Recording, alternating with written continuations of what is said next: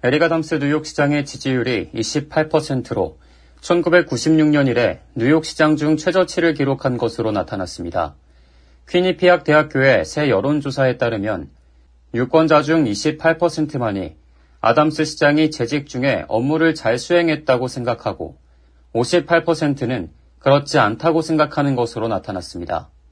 이에 대해 퀴니피악 대학교 여론조사 부국장 메리 스노우는 이 시점에서 28%의 지지율을 기록한 시장이라면 확실히 경각심을 가져야 한다고 말했습니다. 아담스 시장은 임기가 2년 남짓밖에 되지 않았지만 범죄와 망명 신청자 위기, 학교와 노숙자 문제 등 여러 사회적 문제들을 어떻게 대처해 왔는지에 대해 부정적인 평가를 받고 있습니다.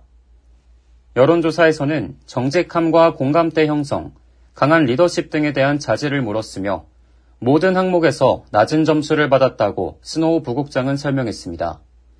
이에 대해 뉴욕시 의원들은 매일같이 잘못된 여론조사가 쏟아져 나온다며 뉴욕시의 범죄는 감소했고 일자리는 증가했으며 우리는 계속해서 노동계층에게 수십억 달러의 재정 지원을 하고 있다고 말했습니다.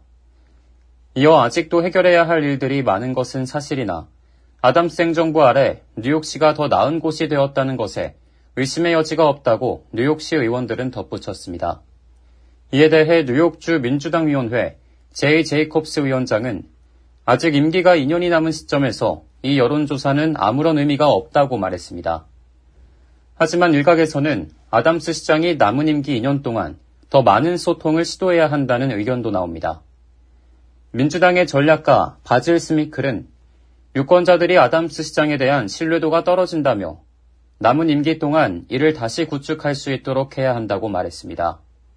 최근 아담스 시장은 망명 신청자 유입 문제를 해결하기 위해 뉴욕시 예산을 삭감하면서 뉴욕 시민들의 비난을 받기도 했습니다. NYPD와 FDNY 인력 축소가 불가피해 안전을 위협할 수 있고 또 도서관 운영 시간을 줄이는 등 공공 서비스가 축소됐기 때문입니다. 이외에도 에리가담스 시장의 선거 캠프 불법 선거자금 모금 의혹으로 연방 수사가 진행되고 있어 이번에 진행된 여론조사에 큰 영향을 미쳤을 것으로 보입니다. K라디오 박하율입니다.